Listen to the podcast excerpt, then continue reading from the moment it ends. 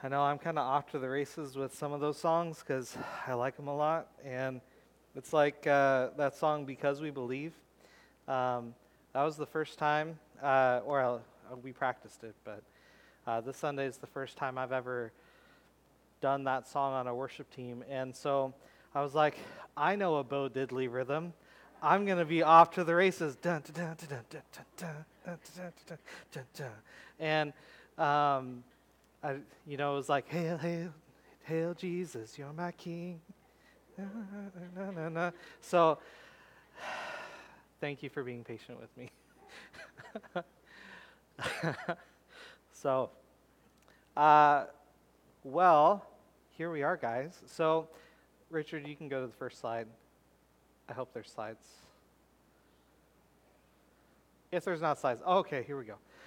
All right, so here we are. Oh, I'm sorry, uh, children, you're excused.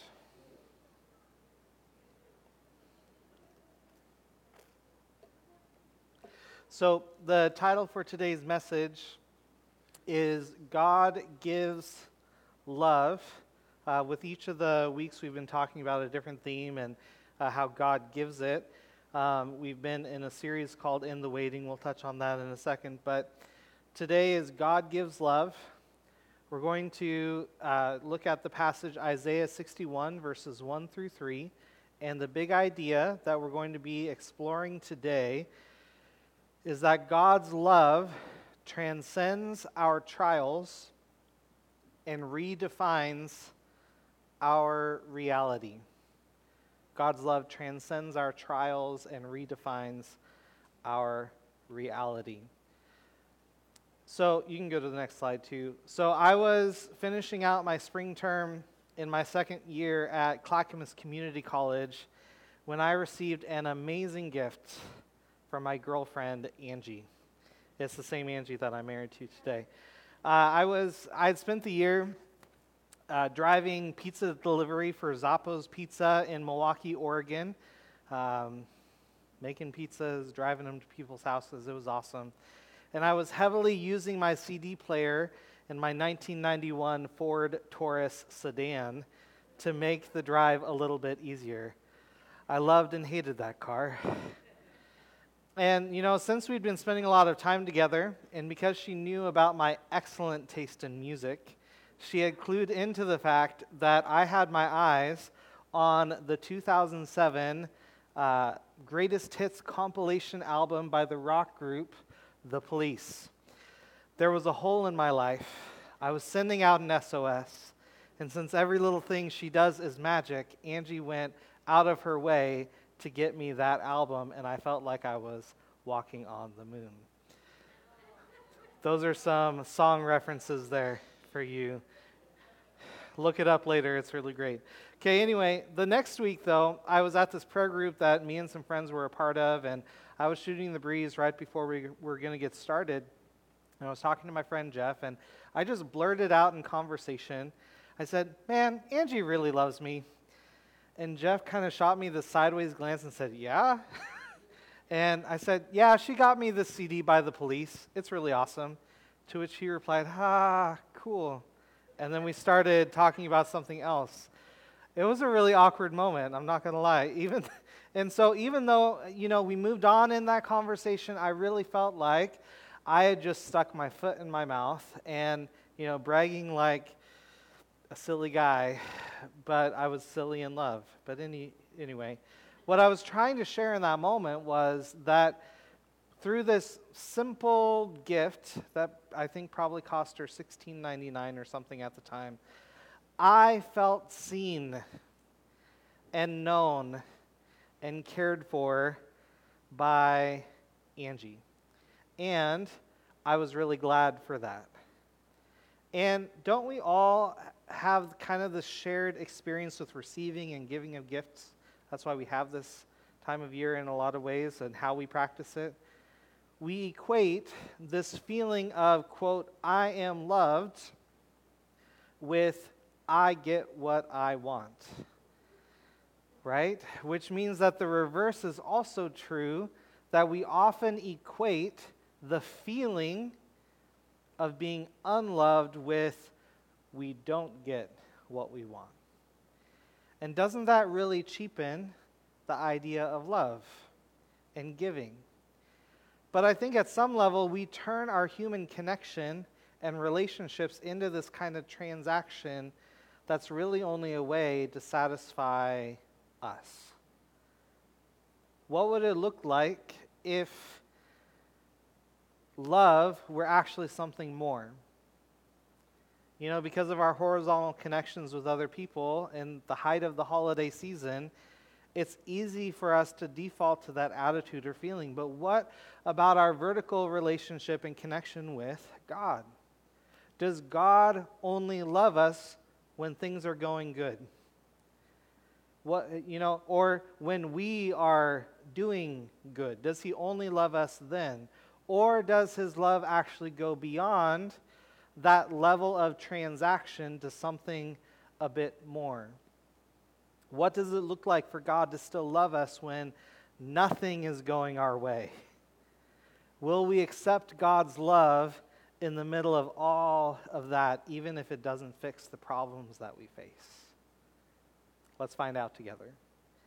So, today, like I mentioned, marks the fourth installment in our Advent series titled In the Waiting. And over the last couple of weeks, we've been on a journey to explore the common themes I'm sure you've heard them a million times in your life of the season leading up to Christmas by looking at some of the different places in the Bible that actually point us to the first advent of the Hebrew Messiah, the Savior of the world, Jesus Christ. Now, our source text has been kind of an obscure one in some ways. The last couple of weeks has been some select writings from the prophet Isaiah of the Old Testament. And the situation that God's people found them in, themselves in was they were living out the outcome of generations of rebellion and idolatry and breaking their covenant with their God Yahweh, which was resulting in them being exiled from their home in the promised land. And what we see through the writings of Isaiah is that along with the righteous judgments that were being issued to the people, there was actually a promised future redemption for God's people. So, in the confusion, in the mess, in the destitute, in the pain, in the waiting, God gave his word, spoken through the prophets like Isaiah to bring hope, joy, peace, and love into their situation before the promise was going to be realized. Each of the passages that we've looked at in Isaiah ultimately point us to God's promise being fulfilled in the person and work of Jesus Christ. And we'll see in our short time together that God's love transcends our trials and redefines our reality. So, if you have your Bibles, please turn with me to Isaiah chapter 61. I'm sure you're already there. Isaiah 61, beginning in verse 1. I'll be reading from the New Living Translation. You can follow along on the screen or whatever translation you wish to read is a okay with me as long as you read it. So here we go Isaiah 61. The Spirit of the sovereign Lord is upon me for the Lord has anointed me to bring good news to the poor. He has sent me to comfort the brokenhearted and to proclaim that captives will be released and prisoners will be freed. He has sent me to tell those who mourn that the time of the Lord's favor has come and with it the day of God's anger against their enemies. To all who mourn in Israel, he will give a crown of beauty for ashes, a joyous blessing instead of mourning, festive praise instead of despair. In their righteousness, they will be like great oaks that the Lord has planted for his own glory. Friends, this is the word of the Lord given through the prophet Isaiah. And the first thing we learn from our passage is that God's sovereignty reveals more than his greatness, it reveals his heart of love toward us.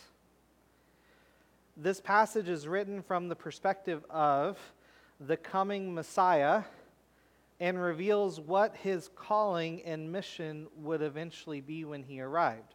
So when we read in verse 1 that Yahweh himself, that's what, you know, the, the word Lord in all capital letters in your translation, that's what it's referring to is God's personal covenant keeping name Yahweh.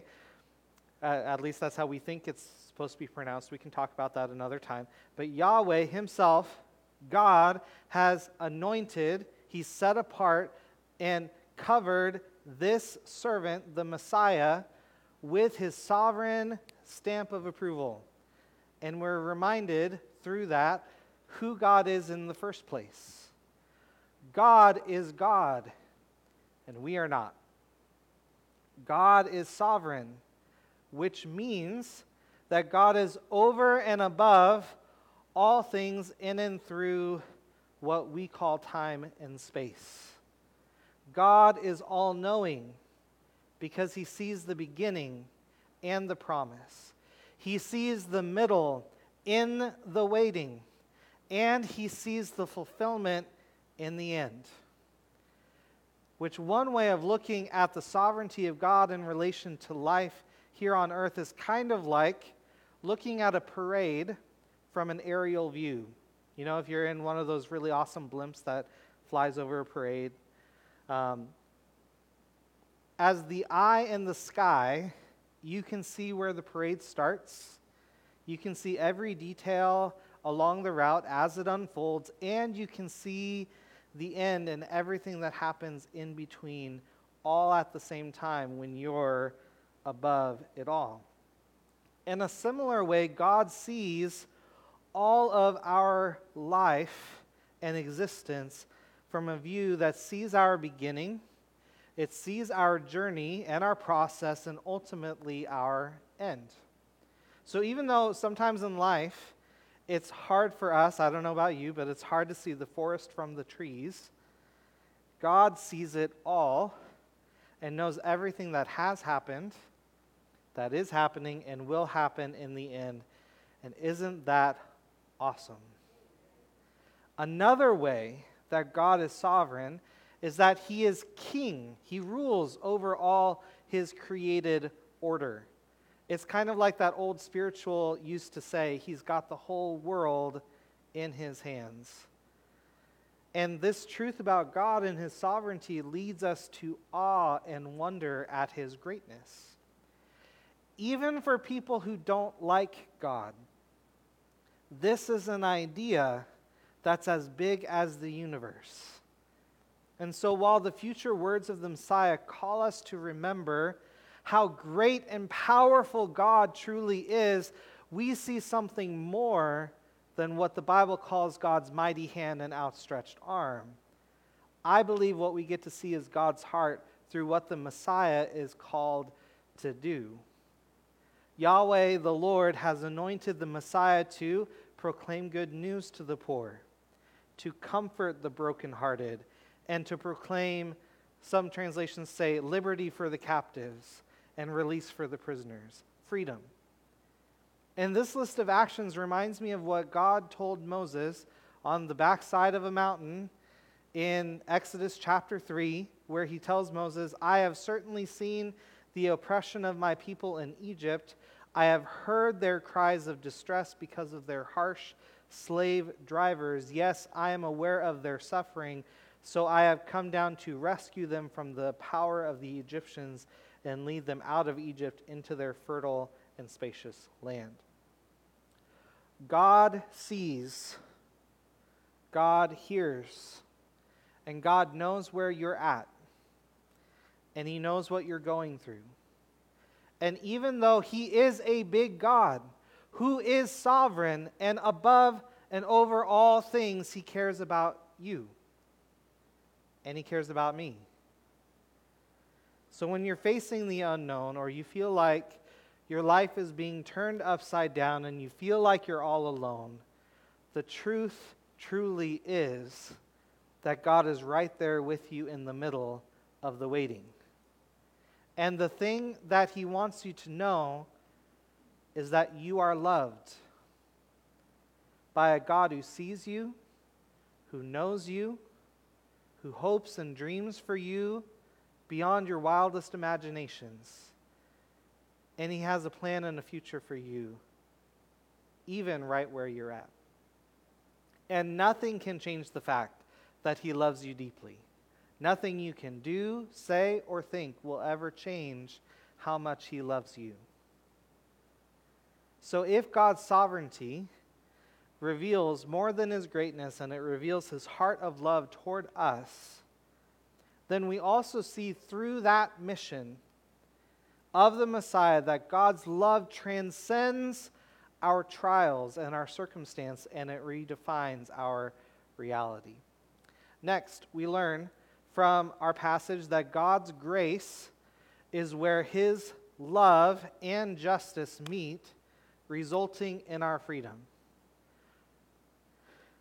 In verses 1 and 2, we get that promise that the Messiah would proclaim both freedom and uh, for the captives and the year of the Lord's favor, which is a direct link to, uh, to the practice and the rhythm in the Old Testament law called the year of Jubilee.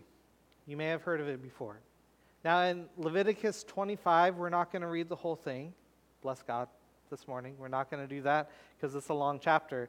But in Leviticus 25, look it up, God told the people that just as they had set aside one day for Sabbath rest every year, or sorry, huh, every year, every week, and every seventh year they should let the land rest from planting and harvesting, and that after seven groups of these seven years, there would be this year long time of redemption called Jubilee.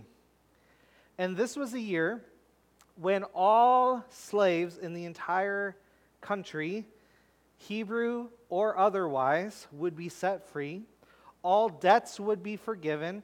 All land would be restored to its family of origin. Everyone, everywhere in the promised land would have an extended period of rest take place every 50th year.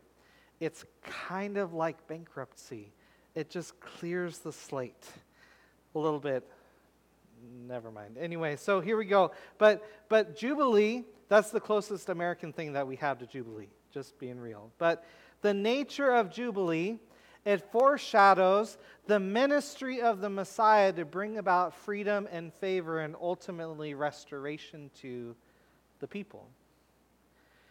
Did anyone notice, I'm sure you did, because you guys are observant, that our country added a national holiday this last year? And it wasn't like Donut Day or Coffee Day, although those deserve a day. For real. Um, I did. I noticed this. On June 19th, we now observe a day that's called Juneteenth. It's not something that's just made up, plucked out of thin air. I was looking on, doing some research about it in case you didn't know and you just thought, ah, another national holiday. Okay, Wikipedia, which, I mean, it's a collective source of information, but it's recent, so I, I trust it a little bit more. Juneteenth commemorates the anniversary date of June 19th, 1865, when the announcement of General Order Number 3 by Union Army General Gordon Granger proclaiming freedom for slaves in Texas which was the last state of the Confederacy with institutional slavery. That's nearly two and a half years after President Abraham Lincoln's famous Emancipation Proclamation that was made on New Year's Day of 1863. So the slaves in Texas hadn't heard the good news of freedom that Lincoln had issued. They just carried on business as usual, with the reality that was right in front of them. And the freeing of slaves in America was a process that didn't just happen overnight. even though the president himself had issued that decree of freedom, it wasn't until that message was delivered to the people that these words of freedom could actually be applied and acted upon. Now, with the Bible's idea of Jubilee and moments like Juneteenth, these moments made the experiences of freedom a normal part of experiencing justice. Because more than just coming to a right judgment on an issue, the point of justice is to rectify a situation that we find ourselves in. Whether we're crushed by a mountain of debt that just needs to have the slate wiped clean, or we've become slave to a person, place, or a thing, justice is about setting things right and bringing us to the place of being truly free. Now, for the people in Isaiah's day, hearing this message for the first time kind of would have been like salt in the wound. Because they were in a place where they were experiencing God's anger and judgment against their sin. In fact, there's a lot of passages in Isaiah that we haven't covered because of just the short time of Advent where God calls the people out of their sin and calls them to repent and turn back to Him. But after year after year after year of their ignoring His calls, the course of events were set and they were headed into exile to live out the consequences of their actions for breaking covenant with their God. And to a people who were in the middle of their mess, mourning what had been lost, in his love, God gave them a promise that there would come a day when he would send a Messiah, a deliverer, a Savior, who would rectify their situation and bring them back to a place of freedom and favor. So, the words we read in Isaiah 61 show us just how gracious and compassionate God truly is. He's not just a meanie in the sky, He actually cares. And even though they hadn't earned it, they didn't deserve it, God gave Himself to this mission to free His people and show them favor. God's grace is where His love and justice meet, which ultimately results in our freedom. So, wherever you're at today, whatever you're facing, God loves you. And even if that doesn't immediately fix, or maybe even ever fix, what you're going through, in the waiting, in the pain, in the suffering, in the mess, in the process, God's love transcends our trials and has the power to redefine our reality. Now, we also learn from our passage, next slide, that repentance exchanges our grieving for God's good. So, rounding out uh, the section of Isaiah 61, verse 3, it says, To all who mourn in Israel, he will give a crown of beauty for ashes, a joyous blessing instead of mourning, festive praise instead of despair. In their righteousness, they will be called great oaks that the Lord has planted for his own glory. Where it says, all who mourn, it can either be talking about people who are grieving a loss of someone or something, or in Hebrew, it can also be referring to someone who has remorse over their sin which is kind of like what we talked about a number of weeks ago when we were talking about John the Baptist and the people coming out in the wilderness and confessing their sins. They were having remorse, they were having a contrite heart to confess their sins and be made right with God. So, in either case, whether they're mourning the loss of a person, place, or thing, or they're mourning the, over their sin, the redeemed people of Israel who have their ashes exchanged for beauty and their mourning traded for, what's the other word? Mourning for blessing, right? um, they became seen as righteous, which means that they are now in right standing with God. And the truth is that the place of being righteous is found only in a relationship with a God who covers us with his righteousness. And through all of Scripture, the one way to enter into this exchange is to repent. Because repentance is that invitation for us to trust God with our stuff. Whatever you're going through, whether it's some sin or habit of sin that we're caught up in, or it could be the grief, actual grief that we carry over a loss in our life, when we turn our eyes upon Jesus, when we turn to God, He is right there, ready to redeem our situation. So, what this speaks to me is that the testimony of the trials that we go through isn't that God has fixed it, but that He has been and always will be with us. And His presence and His glory are what make the difference in our lives to change and grow into this beautiful blessing that's planted in the world to glorify God and enjoy Him forever. Kind of like we read in Psalm 1, verse 3, that God's people participate in relation with Him, that they are like trees planted along the riverbank bearing fruit in each season.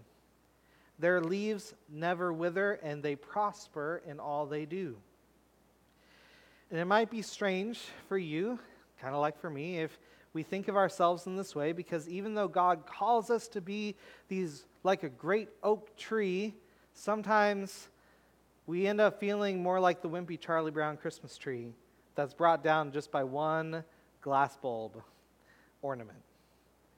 The promise that the Messiah gives here is that the mission of God's love to redeem and restore what's been lost and, and bring us to the place where our lives can show the goodness of our God to the world around us.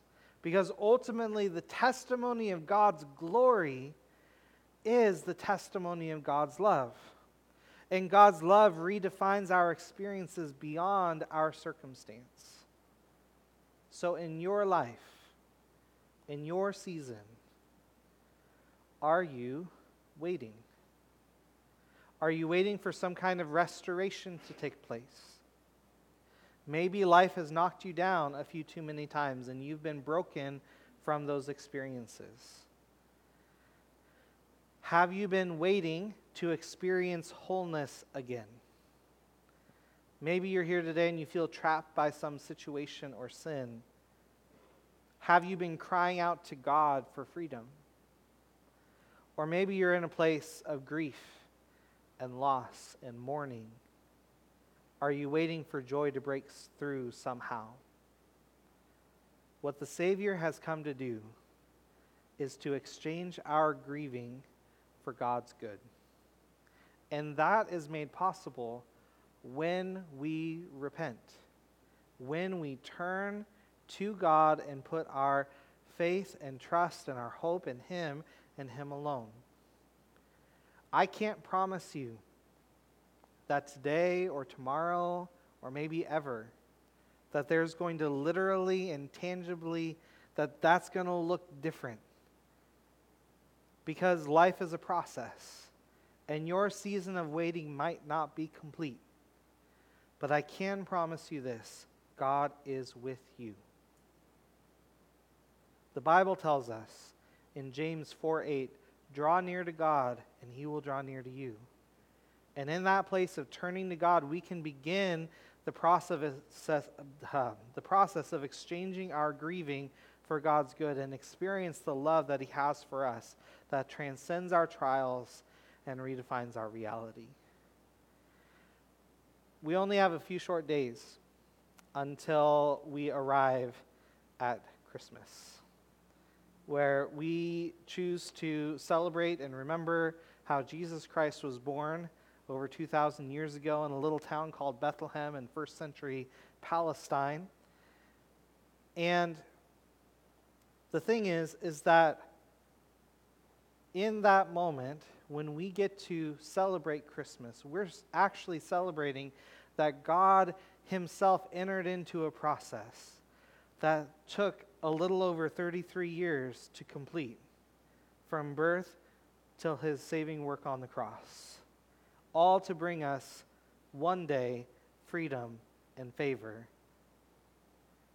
So, as we consider that love that God gives us at Christmas time, I want to share the words of a song. I won't, I won't play it today, I won't sing it today because um, we do have a closing song. But I want to share the words of a song that for me, this hits close to home. Uh, in uh, December of 2018, uh, Angie and I buy a, a, CD every year of new Christmas songs, uh, of worship Christmas songs. And uh, we had bought this one from Hillsong called The Peace Project. It's really cool and trendy. It was back then anyway. But there's a song on it called Seasons. And I love and I hate that song because it's so good and so convicting. Um, and I'd like to share the words with you because it, it's a recognition, especially around this time of year, of how God is a God of seasons. So I'm going to read the words to you, and then uh, we'll, we'll close this thing out.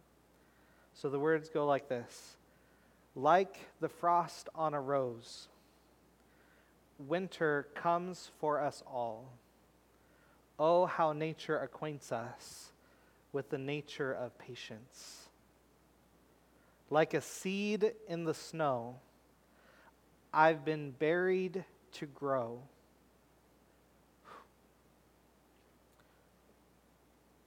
For your promise is loyal from seed to sequoia. And I know, though the winter is long, even richer the harvest it brings. Though my waiting prolongs, even greater your promise for me, like a seed, I believe that my season will come. Lord, I think of your love like the low winter sun. As I gaze, I am blinded. In the light of your brightness, like a fire to the snow, I'm renewed in your warmth. Melt the ice of this wild soul till the barren is beautiful. And I know Though the winter is long, even richer, the harvest it brings. Though my waiting prolongs even greater, your promise for me, like a seed, I believe that my season will come. This is the part that's, ah, okay. The bridge goes like this I can see the promise, I can see the future. You're the God of seasons. I'm just in the winter if all I know of harvest is that it's worth my patience, then if you're not done working, God, I'm not done waiting. You can see my promise, even in the winter, because you're the God of greatness, even in a manger. For all I know of seasons is that you take your time. You could have saved us in a second Instead, you sent a child. And when I finally see my tree, still I believe there's a season to come. Like a seed you were sown for the sake of us all. From Bethlehem's soil grew, uh, uh, grew Calvary's sequoia.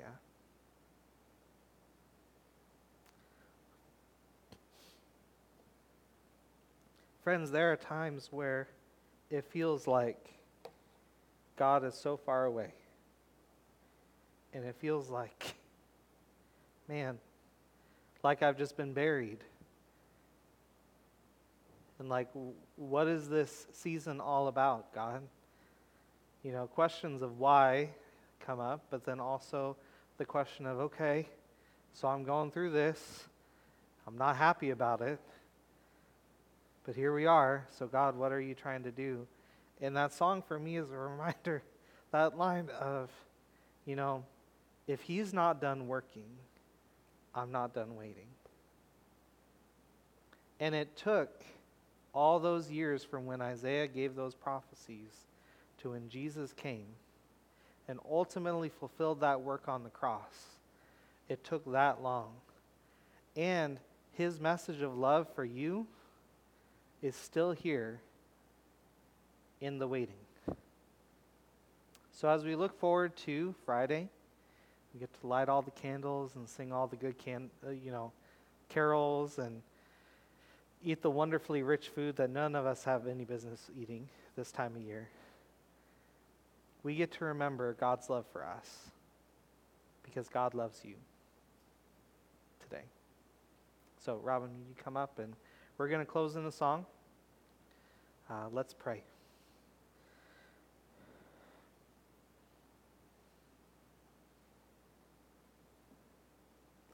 Father, I thank you that you never give up on me.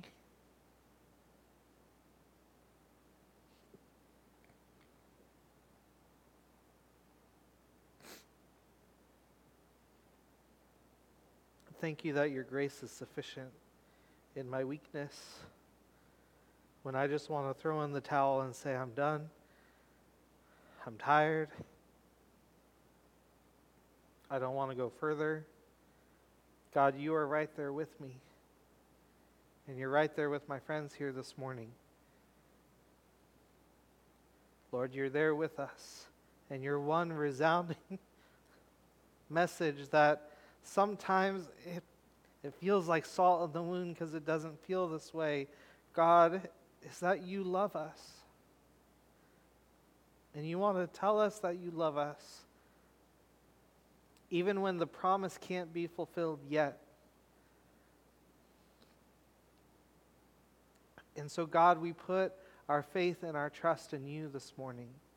And we put our faith and trust in your love for us that transcends our trials and our circumstances, anything we're going through.